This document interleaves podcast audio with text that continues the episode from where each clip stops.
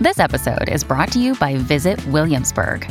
In Williamsburg, Virginia, there's never too much of a good thing. Whether you're a foodie, a golfer, a history buff, a shopaholic, an outdoor enthusiast, or a thrill seeker, you'll find what you came for here and more. So ask yourself, what is it you want? Discover Williamsburg and plan your trip at visitwilliamsburg.com. You're listening to A Way with Words, the show about language and how we use it. I'm Grant Barrett. And I'm Martha Barnett. Benjamin Dreyer is Vice President, Executive Managing Editor, and Copy Chief for Random House. And now he is the author of a highly opinionated book about language called Dreyer's English An Utterly Correct Guide to Clarity and Style, which kind of gives you a sense of the tone right there. Uh, he's being ironic, right? Yes. Yeah. Okay. Yes. And one of the things he does is to challenge readers to go a whole week without writing the following words very, rather, really, quite, actually, surely, just in the sense of merely, so in the sense of extremely, and pretty as in pretty pedantic. And he also throws in the phrases, of course, and in fact, and that said. And he says, if you can purge from your prose what he calls these wan intensifiers and throat clearers, then you will, at the end of that week, be a considerably better writer than you were at the beginning. So I thought, you know, I've heard that kind of advice before, but he was so emphatic Mm-hmm. about it that I thought, well, I'm going to try that with my own writing. How long did you last? An hour? Very good question because oh, it was rough. And so what I decided to do was every time I caught myself using a just or an actually These wan intensifiers. yes, what a great way to put it. Yes. I made a promise to myself that anytime I used one of those, I would get up from my desk and do a couple of squats because, you know, they say that squats are one of the best exercises you can do, especially as you grow older. So, um, I have Benjamin Dreyer to thank for um, having really strong thighs. You're joining the American national rugby team. and and he was right. It was kind of painful to start excising those because I use them all the time. we sure do, don't we? But boy, it really makes a difference. I've got a few that I I've worked on actually because it tends to preface things where you're correcting someone. Mm-hmm. Right. Well, and even when you use it in a way that's not correcting someone, they can take it that way. Right. So you've got to disempower it and just remove it. Right. Right. And so he's he's not too tough on people Yeah. in speech, but Mhm. in writing, um, it really makes a difference. So Benjamin Dreyer, as a copy editor and language expert working for Random House, kind of has put 30 years of expertise in the single Mhm. book. What is it called again? It's called Dreyer's English, an utterly correct guide to clarity and style. And yes, he's distilled almost 30 years of copy editing experience, but he's also distilled his own personality. I think that's what way- really makes That's that the only way to do Yeah, it, right? yeah, Nobody so the- wants some finger wagging supposed expert, right? Right, Yeah. right. So there's a lot of snark and a lot of shade uh, and a lot of verve. It's just it's just a really fun book if you love language, Snark as and we shade do. and verve. So what do you say we share some more book recommendations later in the show? well, you know, I got piles of them. I so know you I'll, do. I'll pick out a couple. We'll see what we can do. Okay.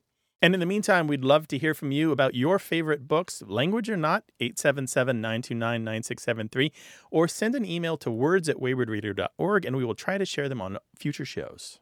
Hi there. You have a way with words. Hi, um, this is Mindy from Dallas, Texas, Hi, and. I have a question regarding apologies uh, versus saying I'm sorry. Oh, yes, please. A little while back, I got into a very small um, spat with a friend of mine, and I called them out on it, and they immediately set to correct the issue and by saying, "Oh, I'm, I apologize," and that took me aback because I felt like saying I apologize versus I'm sorry um, was a bit dismissive and maybe not necessarily felt as genuine as it maybe could have. So um, when I said that to my friend, um, they came back with saying something along the lines of, saying I'm sorry is what you do when you bump into somebody's cart at the grocery store versus saying I, I apologize is when you actually mean it. I'd never heard that before, so I'm wondering if one of us is correct or not, or if what the deal is. Huh. And did your friend add anything besides I apologize? No. And did they add anything later? Did they elaborate on why they were apologizing at any time? I forget the exact um, you know thing that that caused that caused the thing, but um, what in, what ca- what got me to be like, hey, you know, this doesn't this isn't right, you know, call them out on it.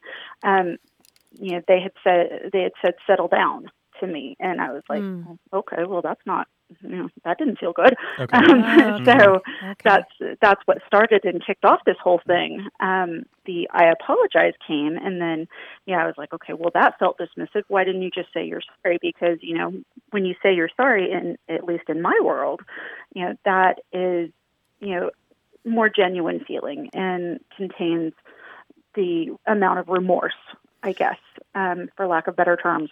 I think you've you've hit on something important that we need to break down here, and it's the in my world part of this. There's no one universal format for apologies that is always received the same way by everyone, not even in a particular family, for that matter, but definitely not across the larger culture or even in uh, larger communities. So, Ah. i- i- really, what Martha was getting at with her question, and it's the same question I was going to ask right away, which was, did they say anything else after I apologize? Because I apologize isn't the whole statement that's required. It's the introduction to where you're going to take responsibility for having done something to offend or hurt the other person. It's the it's the start of a conversation, not the end of the conversation. Ah, I see. And it's the same Um, for I'm sorry. I'm sorry alone doesn't do the job. But When you're in the grocery store, anyway, I, I don't know about you, but in my grocery store, you just say sorry. It's kind of upbeat and friendly, and it's just that one word and you move on. right. You don't say I apologize. Exactly. Yeah. Well, th- this is a very good friend, and, and you know, it completely for, forgotten about and forgiven. So Yeah. chances are they probably did. I just can't re- can't remember, and I don't want to put words in their mouth. Okay, but you didn't make them apologize for saying I apologize then. No, not at all. There's a very good book about apologies and language of apologies by Edwin Battistella. It's called Sorry About That. And while Ah. it focuses mostly on the apologies of public figures, it still has a lot for the private individual. And, and one of the things that he talks about there, and actually in another book too, I Was Wrong by Nick Smith says the same thing. They talk about apologies as a way of taking practical responsibility. You're owning what happened. You're not making excuses, which is where apologies often go wrong. You're not mm-hmm. blaming someone else. You're not blaming the fact that you're sick. You're not blaming the fact that you're busy. You're not blaming the fact that you're tired. You're owning it all. And so, even for small offenses, shouldering this responsibility with our words goes the right way towards making an apology feel genuine and to and to be effective. I'm definitely going to check out those books for sure. Mindy, I would Um, also uh, recommend a website called sorrywatch.com. They also have a Twitter feed, and it's a couple of writers, uh, Susan McCarthy and Marjorie Ingall, and they sort of monitor apologies in the public sphere. So, a politician who apologizes for this or that, or or some corporate executive, and they, they break it down and and uh, kind of criticize it. It's sort of like uh, I don't know TV tropes for apologies or something like yeah, that. Yeah, there we go. Oh, And may- wow. This might be more than you wanted, Mindy, but you asked, you called and so here Sorry. you go. Um, you know, it's great living in the future.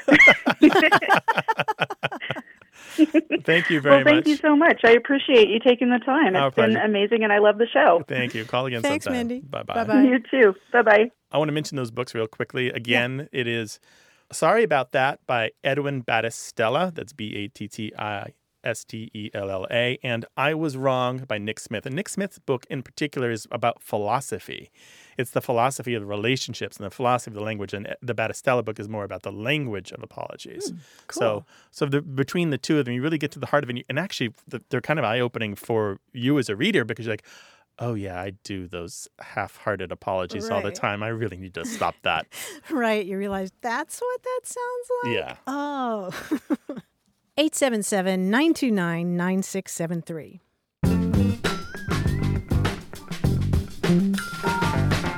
Alexander Chee has written about growing up with books as a youngster, and he says, I read now for the same reasons I read then, to feel less alone. But I read for more than that. Reading teaches me the answers to problems I haven't had yet, or to problems I didn't even know how to describe. And when I feel less alone with what troubles me, it is easier to find solutions. A book to me is like a friend, a shelter, advice, an argument with someone who cares enough to argue with me for a better answer than the one we both already have. Books aren't just a door to another world. Each book is part of a door to the whole world, a door that always has more behind it, which is why I still can't think of anything I'd rather do more than read. I love the part where he says something about um, another answer as opposed to the one that we both already have. Right, right, an argument. An argument, because that's that's what I do when I read. I'm always looking for um, to prove myself wrong. Mm, typically, like I mm-hmm. want to come in and I want you to upturn or overturn my thoughts and my ideas. I want you to compel me to think differently and, mm-hmm. and have something new at the end of this book. Yeah, I really like that description. And that passage again was by Alexander Chee in the book A Velocity of Being. 877 929 9673. Hello, you have a way with words. Hi, I'm Harry Evans from Charlotte, Vermont. Hi, Harry. Hi. So the other day I was cleaning my room and my dad said I want it as clean as a whistle. I thought about that phrase a little bit. I was like, wouldn't a whistle be sort of like gross almost from like people blowing into it and like all the spit building up in it? Yeah, like a like the spit from a trombone, right? Yeah. So I was just curious about the origin of it. Uh-huh. So so Harry, you're in Charlotte, Vermont, which we talked about on the show, and, and we know it's mm-hmm. pronounced that way. And you're how old? Mm-hmm. I'm 14, So that puts you in high school, eighth grade. eighth grade, I almost. graduate tomorrow. Graduate tomorrow. Well, congratulations. Hey, That's a big deal. congrats. Thank you. And do you keep your room as clean as a whistle? No, not at all. What do you get from dad if you do make it clean as a whistle? Probably video games. Okay, that's not bad. And and but so you're like, this is gross. It's covered in spit. Why would I want my room like that? Yeah. Yeah. Yeah, excellent question. Harry, the answer is that um, the kind of whistle that we're talking about in this phrase isn't the kind of physical whistle that you might uh, buy in a store, like a, a like a slide whistle, or or the kind of whistle that your PE teacher might wear around his neck. It's the sound of the whistle itself. You know, when you whistle and it's just so clear and pure. Yeah. Yeah, I it's guess it sort of makes sense. Yeah, it's it's that kind of whistle. And the clean is a little bit different too. It's not so much the idea of something that's not dirty, but you know how sometimes you use the word clean to mean completely like like cut clean through a piece of wood or something like that? Yeah. Yeah. So it's a little bit different sense for both of those words. But clean as a whistle is is just as pure as the whistle of a bird. So the sharp sound that you make rather than Mm-hmm. the little thing that you blow into. Yeah, yeah, and when it uh, when it first shows up in uh, the 19th century in English, it's used interchangeably with clear as a whistle. Sometimes you say clear as a whistle rather than clean as a whistle. Cool. That's interesting. Yeah. Yeah, we Right? think so too. Harry, thanks for your call. We really appreciate it. Congratulations on finishing eighth grade. Thank you. All right, take care now. Bye. Bye, Harry. 877 929 9673.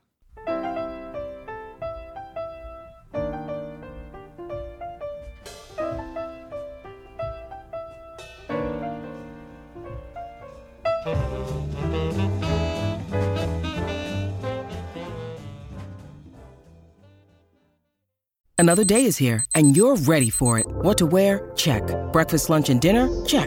Planning for what's next and how to save for it? That's where Bank of America can help. For your financial to-dos, Bank of America has experts ready to help get you closer to your goals. Get started at one of our local financial centers or 24-7 in our mobile banking app. Find a location near you at bankofamerica.com slash talk to us. What would you like the power to do? Mobile banking requires downloading the app and is only available for select devices. Message and data rates may apply. Bank of America and a member FDIC. You're listening to A Way with Words, the show about language and how we use it. I'm Martha Barnett. And I'm Grant Barrett, and we're joined by our quiz guy, that funny guy, John Chaneski. Uh, thank you, Grant. Hi, Grant. Hi, Martha. I mean, How funny are you looking. guys? Yeah, sorry. Hi. Oh, funny looking. That's true. That's okay. I'll take it. I'll take anything. You know, today's quiz is something we have done before. We'll try it again. It's called Common Bonds. I'll give you three things. You tell me what they have in common. For example, if I said a report card, USDA inspected beef, and an incline, you would say Grades. grades. Exactly. That, that one we've used. Yeah. So here we go. What do these three things have in common? Dirt, heed, television. Pay. Pay, yes. How how do they have that in common? Pay? Uh, pay dirt, pay heed, and pay television. Yes, very good. All right, how about this one? Pierce, Grant, Ford. They're all presidential names. They're all presidential names, and they're also Well, they're all verbs. Pierce. they're all verbs. That's it. Ah, okay. They're all they're all presidents and verbs. There are very uh, very few presidents we have that were verbs. How about wing, wheel, deck? wing, wheel, all parts of an airplane. Uh, that's pretty good, but uh, I'm looking for something else.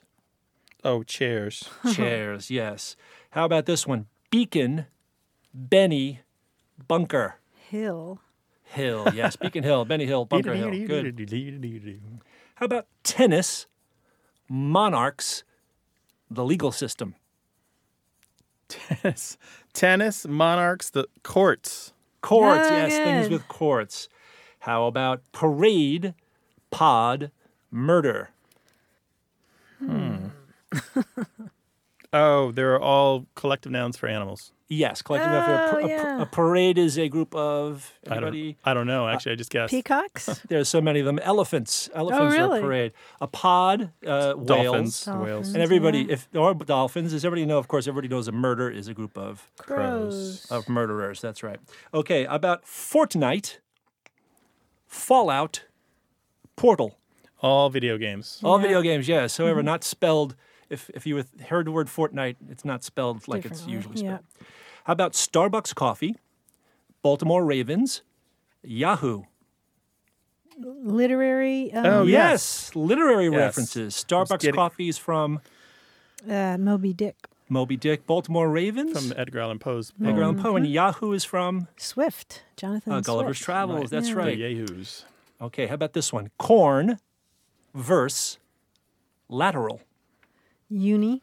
Uni, unicorn, universe, unilateral. Okay, you guys, you did a really great job. Congratulations on getting your uh, common bonds down pat. Outstanding, John. Thank you so much. We'll talk to you next week. Talk to you then. Bye. Adios. This show's about language and everything related to it. 877 929 9673. Hello, you have a way with words. Hi there, this is Rachel from San Diego. Hi, Rachel. Welcome. What can we do for you? So, my grandfather is from originally from West Virginia, and he used to randomly respond with uh, saying, Wet ducks don't fly at night. And no one knows what it means. And when we would ask him what it meant, he would just say, Think about it. And um, he'd primarily give this answer to my dad, and my dad would ask his mom, you know, what is dad talking about? And she would just kind of shake her head and say, you know, I have no idea. The, you know, good Lord only knows. and and I have no idea, and I and I just thought I'd ask. Okay, and so he would just throw this randomly into conversation or at a particular point in the conversation? Sometimes he would just kind of. My dad said he'd walk up to him and go, Kenneth, wet ducks don't fly at night. and my my dad would be like, okay. and then other times it would be like my dad would ask him a question, and this was you know throughout my father's entire life. He'd ask him a question, and the response sometimes would be, "Wet ducks don't fly at night." And so it's kind of this family inside. I wouldn't say joke, but it's just kind of sometimes we just kind of laugh and go, "Well, wet wet ducks don't fly at night." He's probably thinking of the phrase wet birds don't fly at night or, or wet bird never flies at night, um, which was associated with a comedian back in the 1960s. There was a there was a guy named Jackie Vernon who um, would appear on stage in a suit and tie, and he kind of had this lovable loser shtick. And in fact, he's the guy apparently who popularized the term "you had to be there." The phrase "you had to be there." If you you know you tell a joke and it's not that funny, and you just kind of add "you had to be there." He had this this one story where he talks about uh, a seeker of truth who wants to find the meaning of life, and so this guy goes to Tibet and he climbs this very very difficult mountain, and he gets to the top, and of course, just like in the cartoons, there's this guru there at the top of the mountain, and the guy gets there to the top, and and he asks, "What's the secret of life?" And the guru responds, a wet bird never flies at night. And the guy who's done all this climbing and gone through all of this stuff to get there gets really upset with this answer that's completely useless. And the guru says, You mean wet birds do fly at night? Rachel, you had to be there, I guess. I, I think so. I'm I'm I'm a little confused though because my my dad was born in 1945, Mhm. and as it's been explained to me that my grandfather was saying this way before 1960. Like it was this ongoing thing when my dad was a little guy. really? It's possible that joke That's is making the rounds. Certainly, Jackie Vernon was doing this joke on stage in the 1950s, but it didn't come to national attention until he started to appear on the Jack Paar show and the Ed Mm-hmm. Sullivan show. And he Ah. put out an album called in 1964 called "A Wet Bird Never Flies at Night." Mm-hmm. But but he was but you can find listings for for Jackie Vernon in newspapers in the early 1950s to, and I'm sure this was part of it. He was still doing Yeah. this joke by the way in the 1970s, so he it was part of his standard repertoire. Ah, okay. How about Well, that? I'm, I think I'm gonna le- leave it as my my granddaddy was was sharing the secret of life. Over and over There, he was the guru. Beautiful. Yeah. He's the guru. All right. Wow, this is great. Thank you. well, we're glad you called, Rachel. Thanks so much. Thanks. All right. Take Bye bye. care. Yeah, Jackie Vernon. I mean, some of his humor is really dated, but it's Mm-hmm. worth looking up uh, some of his uh, routines on, on YouTube. He used to open for Dean Martin and Judy Garland, Mm-hmm. and he was generous in his later life too. He uh, he hired Bette Midler to open for him back when she was not a household name. And he also, if you love the celebrity roast that they do on TV now, he used to be a standard at these celebrity roast in the early 1970s and mid 1970s, Mm. and really just got up there and did his routine and didn't really roast the person being Right. roasted.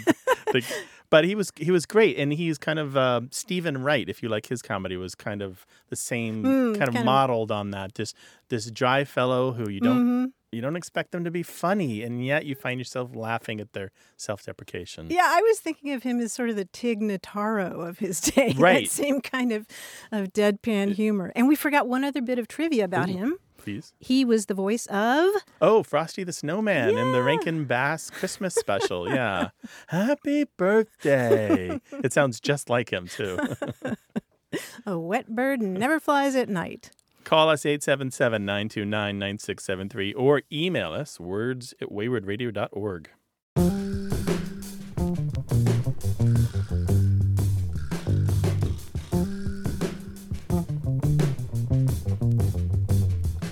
our Facebook group, Jamie Morby asks You're sitting around a campfire and the wind shifts, blowing smoke right in your face. What do you say? I grew up saying simply, I hate rabbits, though I've heard other people say, I hate little white bunny rabbits. Any other versions? Any thoughts on the derivation? Uh, no, we didn't say that in my house. We just said, well, then you should move. Oh, I remember the first time I heard that. I think our family was sitting around the grill in the backyard, and smoke started coming my way. And my mother said, "Smoke follows beauty." Oh. And I, th- and at first I was flattered, and then I realized it was a saying. Yeah. smoke follows beauty. And uh, another one that one of our listeners uh, contributed was "Smoke follows the tenderfoot," Oh, interesting. or "Smoke follows beauty, but beauty was a horse." And the white rabbits, the only explanation I've seen is that maybe it refers to when you're around a campfire and those ashes sort of kick up. Oh, that sure. maybe it's like little rabbits, but hmm, who knows? Do you have another phrase for explaining why smoke comes your way? Give us a call, 877 929 9673. Hi there, you have a way with words. Hi, good morning, Martha. Hello, who's this and where are you?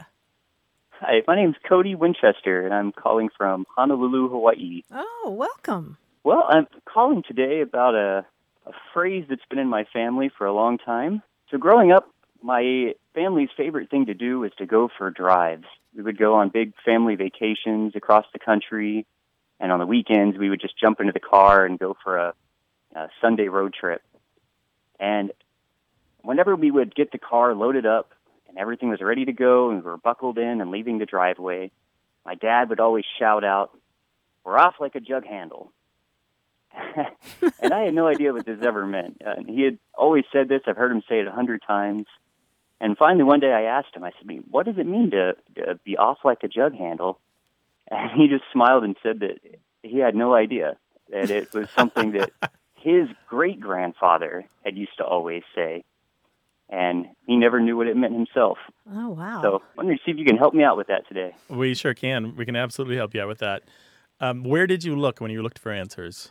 Um, you know, I've just done a quick search on the internet, but uh, I haven't come up with a whole lot. The reason I ask is because if you look in slang and dialect dictionaries, pretty much all of them have an entry for jug handle or jug handled, and a lot of them talk about things that look like a jug handled. They're um, they're like people with big ears are said to be jug handled, or you might say somebody in politics for a long time to say someone was jug handled mean that they were very partisan because a jug handle, we're talking about think of a liquor jug with this one big kind of handle on the side that you hold, not two, not like Mickey Mouse ears, but a single one. So if somebody was all to one side, it meant they were completely partisan for whatever party they were in favor of, like Hmm. very much a Whig or very much a Democrat or what have you, right? So all to one side, jug handled. But the interesting thing is, none of the dictionaries that I have, and I have a lot of them, seem to really, in my opinion, do the justice to the term off like a jug handle, which is a little different, but it's still about the shape of the jug handle. The shape of a jug handle is what? A U, right? Hmm. Right. It's a U shape. shape. And so the idea of off like a jug handle is you're doing a U turn and heading out. You're in a place, you're looping back around, you're turning around and heading out the exit. And the reason I think that this is the origin of it, it's the shape of it, is in the earliest uses that I can find in old newspapers in the 1860s and later, you'll find people in difficult situations where they want something from somebody and they're not going to get it. And they're like, well, I'm off like a jug handle. And they take off, they go out.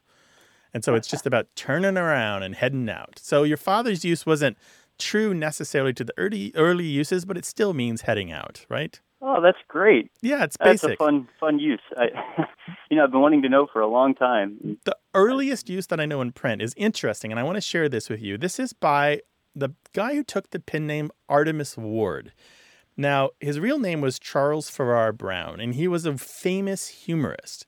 And what he did under the name of Artemus Ward was wrote these dialect pieces, written like a, a kind of semi-literate wise guy. He just had a lot of country sense, a lot of horse sense, but not a lot of book learning. So he'd intentionally misspell words and things like that. And in 1860, he wrote this this fictitious piece about going to visit the then president elect Abraham Lincoln in Springfield, Illinois. And so he has his character of Artemus Ward in the room with Lincoln saying, like, basically, if, if you won't talk to me, then I'm off like a jug handle. I mean, I'm going to head out. I'm taking off here. and so I believe these Artemus Ward pieces were so common. Even in the UK, they were collected in the books. They were widely reprinted. They, they became things that he would do on stage in character as Artemus Ward. I believe that even if he didn't coin the phrase off like a jug handle, he is probably the one who popularized it. Oh, that's really fascinating. Yeah. I wonder if my great great grandfather had ever uh, read Artemus.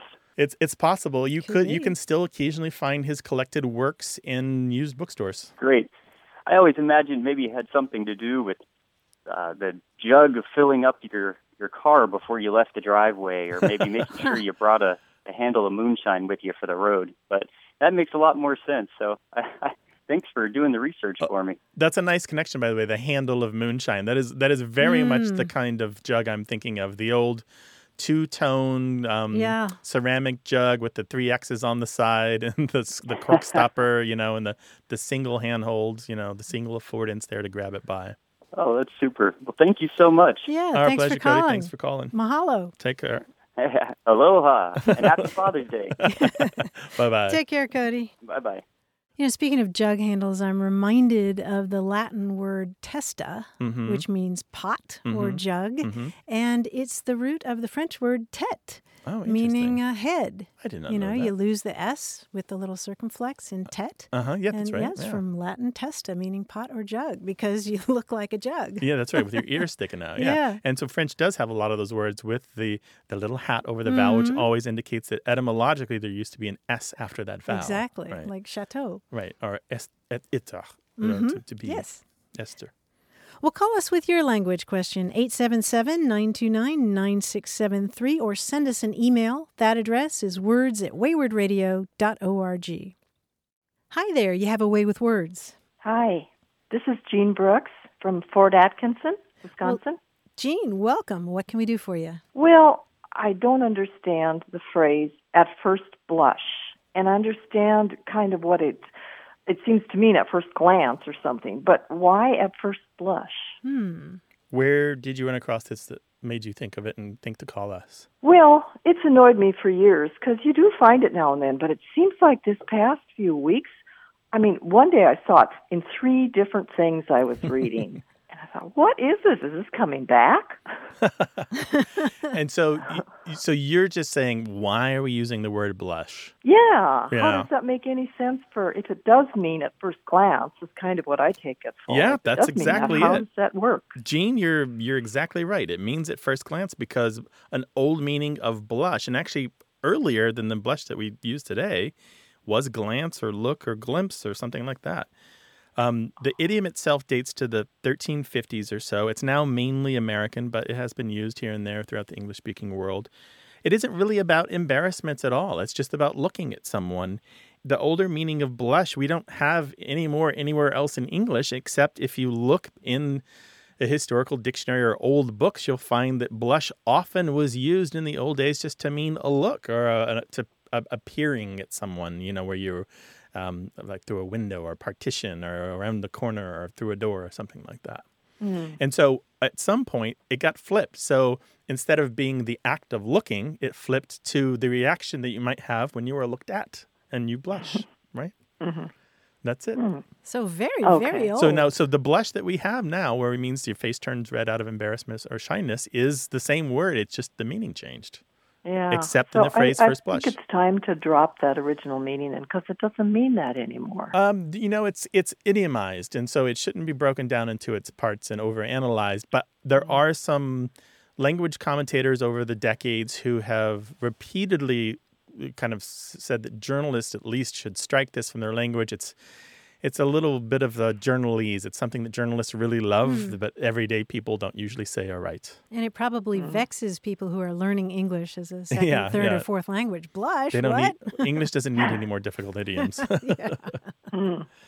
Jean, thank you so much for calling. Yeah, thank you for helping me out. All right, Sure take care. thing. Call again sometime. Bye bye. Bye. Bye. 877 929 9673.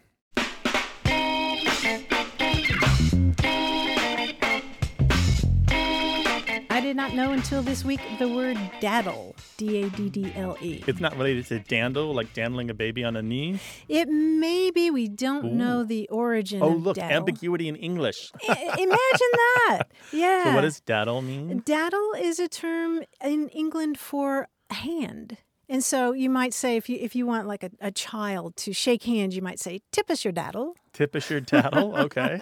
or tip us your dad. Where'd you learn that? Dictionary diving, just you know, nobody asked me to tip my daddle. It's only slightly classier than dumpster diving. Dictionary diving? A little, a little bit. It's a lot of fun. What have you found when you've been reading? Let us know. 877 929 9673.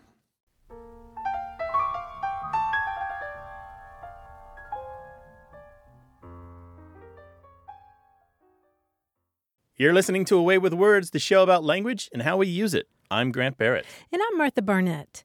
If you have a young reader in your life, or maybe you're a young reader yourself, I recommend a book called A Velocity of Being Letters to a Young Reader. It's a collection of 121 original letters to the children of today and tomorrow about why we read and what books do for us. And it's not only a testament to the power of literature, it's a visual feast. And the letters were put together by Maria Popova of brainpickings.org and the independent picture book publisher Claudia Bedrick. And it includes 121 letters from some of the most interesting people around Rebecca Solnit, Diane Ackerman, Neil Gaiman, Elizabeth Alexander, Adam Gopnik, Daniel Handler. It includes letters from Yo Yo Ma and David Byrne and Amanda Palmer and other artists like that. And a few people you probably never heard of, including a 98 year old Holocaust survivor who writes this incredibly moving letter about how smuggled books were a lifeline for her and others. And each letter is illustrated by some of the most accomplished illustrators around, like Jon Klassen and Oliver Jeffers and Christian Robinson and Lisa Brown and Carson Ellis. It's just a gorgeous book. And the other thing that's wonderful about this book is that every one of those participants donated their labor as did uh, Popova and Bedrick, and all of the proceeds go to the New York Public Library System. That's cool. I love Isn't it. that- And the book again is what? It's called A Velocity of Being Letters to a Young Reader. A And it just- Velocity of Being is a Yes, wonderful title as well, right? I know. And it's just a beautiful, beautiful tome. I guess I know what a middle schooler in my house is going to get for Yep. Christmas this year. I think he would love it. Speaking of middle schoolers, I have a tradition of when I recommend books on the show, recommending books for kids. And typically they're kind of, you know, aged towards my son's age. He's now in middle school. But this time I'm going to recommend a young adult novel that I read for myself. Oh, okay. And that's because it was a novel written in Spanish Mm. by Isabel Allende. Mm, I've been working on my Spanish, trying to get better at it. I haven't really studied it in some decades, and and reading on a Kindle where you can look stuff up Mm. easily, uh, find definitions or translates a passage that you don't understand, is a wonderful way to learn a language. She has a trilogy of books for young adults, and the first one is The City of the Beast. It's about a teenage boy from Northern California who goes to the Amazon with his hard as nails grandmother, and she's a world traveler to boot. There he has this spiritual and otherworldly encounter with a variety of different things, and I don't want to give anything away here. Um, and it kind of pushes him on his journey from being a teen towards being a man, towards being an adult. He goes from being concerned mostly with petty things towards seeing himself as part of a larger universe. And as the book puts it, he learns how to listen with his heart. Hmm. And I don't want you to get the wrong idea that this is a very woo-woo and awkwardly spiritual book. It's it's a fun romp. It's a kids book. They have fun in the Amazon. There's a very interesting action and there's a lot of interplay between relationships and there's bad guys and good guys and and his grandmother is this a character I've never seen before. She's not the cuddly cookie baking grandmother. She's the kick-ass boots wearing grandmother. She's kind of uh she pushed him into the deep end of the pool to teach him how to swim when he was 4. That kind of grandmother. Oh, so, cool. so she's good. and my Spanish got better to boot, but Oh, I sure. found this book in English and French and other languages. And so that's the City of the Beast by Isabel Allende, the Hmm. Chilean author, who, of course, writes wonderful adult novels too. Mm-hmm. The second book I want to recommend is, of course, more towards my other interest, and it's called The Dictionary Wars, and Oh, it's yeah. by Peter Martin. Martin writes this lively, not quite academic book about how Noah Webster became the name we associate with American dictionaries. But the story is more interesting than that because he talks about the bitter rivalries between publishers and lexicographers. He talks about how, had history gone another way, we might be telling people to go look it up in your Worcester. Your Worcester. W O R C E S T R. Joseph Emerson Worcester was, with Webster, the most successful dictionary publisher of the 1800s. Huh. He was fantastic. It was widely regarded, and many people preferred his books over Webster's. And yet, the rivalry there, I don't know how to describe this except to say it's worse than The Devil Wears Prada. It is some bitter, outrageous fighting. Uh, these are some cranky men, and they are battling over these interesting stakes. Who will become the dictionary that is the American dictionary? Who will become the Samuel Johnson of this country? Uh-huh. And so the, the book is about that, and it's written so that anyone can read it. You don't have to be a specialist in dictionaries or lexicography to really appreciate it. And that's The Dictionary Wars by Peter Martin. Did they ever come to blows? They never. Oh, but they came to blows in, in ink. there are a lot of bitter letters written by these these men. Oh, just bitter, bitter letters. And the fact that Webster won, I think, is an accident of history. It could have easily gone the other way. Oh, that's really interesting. That's the Dictionary Wars by Peter Martin. We'd love to know what you're reading. Give us a call, 877 929 9673, or send your thoughts about any aspect of language to words at waywordradio.org. Hello, you have a way with words. Hi, this is Nisi calling from Laramie, Wyoming. Hi, Nisi. Welcome to the show. Hi. I was walking with a coworker uh, the other day. I work at uh, on the campus of the University of Wyoming, but I work for the state of Wyoming. And uh, he was talking about a groundbreaking event that was happening there, and they had sectioned off a bunch of parking. And we were kind of talking about that. And my coworker says, "Yeah, that's the parking for the mucky mucks." And I have used that word. I don't remember the first time I heard the word. For some reason, it just it struck me kind of like, "Huh, that's funny." Uh, and I wonder what the origin is, and and if there are different uh, variations. Uh, Is it something only specific to the West, or So mucky muck. And so you took that to mean that the parking spaces belong to what the administration or the head people, yeah, like the higher up? higher ups. And so the term that you both use is mucky muck? Right, mucky muck. Mm-hmm. Yeah, because there are a lot of different variations of it, like muck a muck or muck muck. And uh, it's a term with a lot of history behind it. Um, as far as we know, it goes back to the Chinook jargon of the Pacific Northwest. So interesting that you're you're out sort of that way. And the Chinook jargon, uh, it's like a pidgin language, a language of the business. Uh, that's a combination of Chinook and Salishan and Nootka, and also the English and French of people who were coming to that area to do business. And in that language, uh, muckamuck means food or provisions. It also means to eat. And so you'll find, uh, in particularly in the Northwest, that muckamuck uh, is used to mean um, food. Yeah, not, not commonly, but it's Right, there here and there. right. Yeah. And then there was another term in uh, the Chinook jargon uh, that sounded like hayo or hayu, and it meant plenty. And apparently, um, the term that sounded like hayo makamak was used in that jargon, uh, meaning literally plenty to eat, but um, but it referred to people who were particularly important or wealthy or, or Yeah, also pompous, which is sort of um, at, at least the important part is uh, what what you're talking about there. So Right, so it right. I, I, I quickly looked up the word muck. Mm-hmm. yeah. in in the uh, I guess the modern English dictionary, uh, muck re- is referring to what happens on the bottom of a s- a um, like a Horse's horse stall. stall. yeah, yeah. No, right. these that's are ju- unrelated. yeah, that's just a sound alike.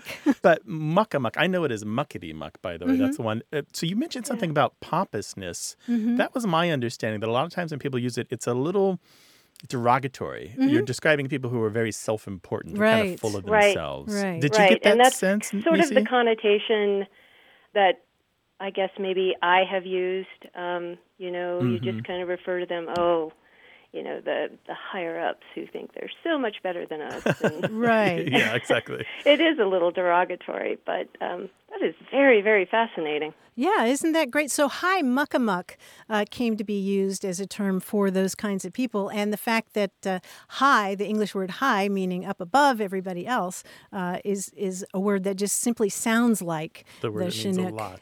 Yeah, the word in Chinook jargon. Interesting. That is not at all what I had expected. you were expecting us to get down in the muck, right? And, and 1830s it enters English, right? Roughly, right? Mm, yeah. About then. yeah. Cool, Great, Nisi. thanks a lot. Yeah, our Uh, pleasure. I- Martha and Grant, um, I really appreciate your time today, and I really love the show. Thank you very much. Call Thanks us again calling. sometime, Nisi. Okay, yeah, bye. Bye bye. Bye. 877 929 9673. Email words at waywordradio.org or talk to us on Twitter at W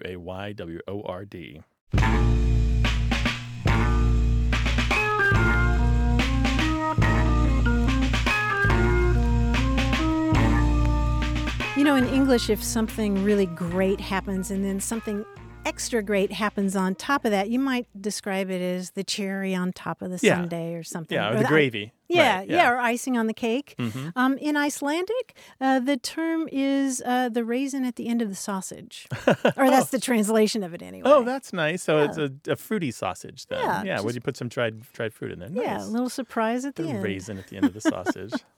877 929 9673. Hello, you have a way with words. Hi, this is Joan Tribuna calling from Brattleboro, Vermont. How are you today? Doing well, John. How are you? Very good. What's I have going a question about borrowed words. Um, I know all, all languages do it. Um, English, of course, uh, loves to borrow from other languages. But um, you know, my question is, what what have you um, looked into in terms of you know uh, words specifically that have completely changed their meaning when they go, f- or phrases that is as well, that go from one language to another. Very uh, common one would be, um, for example, in Germany, if they're talking about a public viewing, using the English phrase public viewing, they're not talking about a, you know viewing a body at an open casket. They're talking about going to a live sports event. Oh, interesting. Hmm. So they've just borrowed the Yeah. English phrase wholesale, right?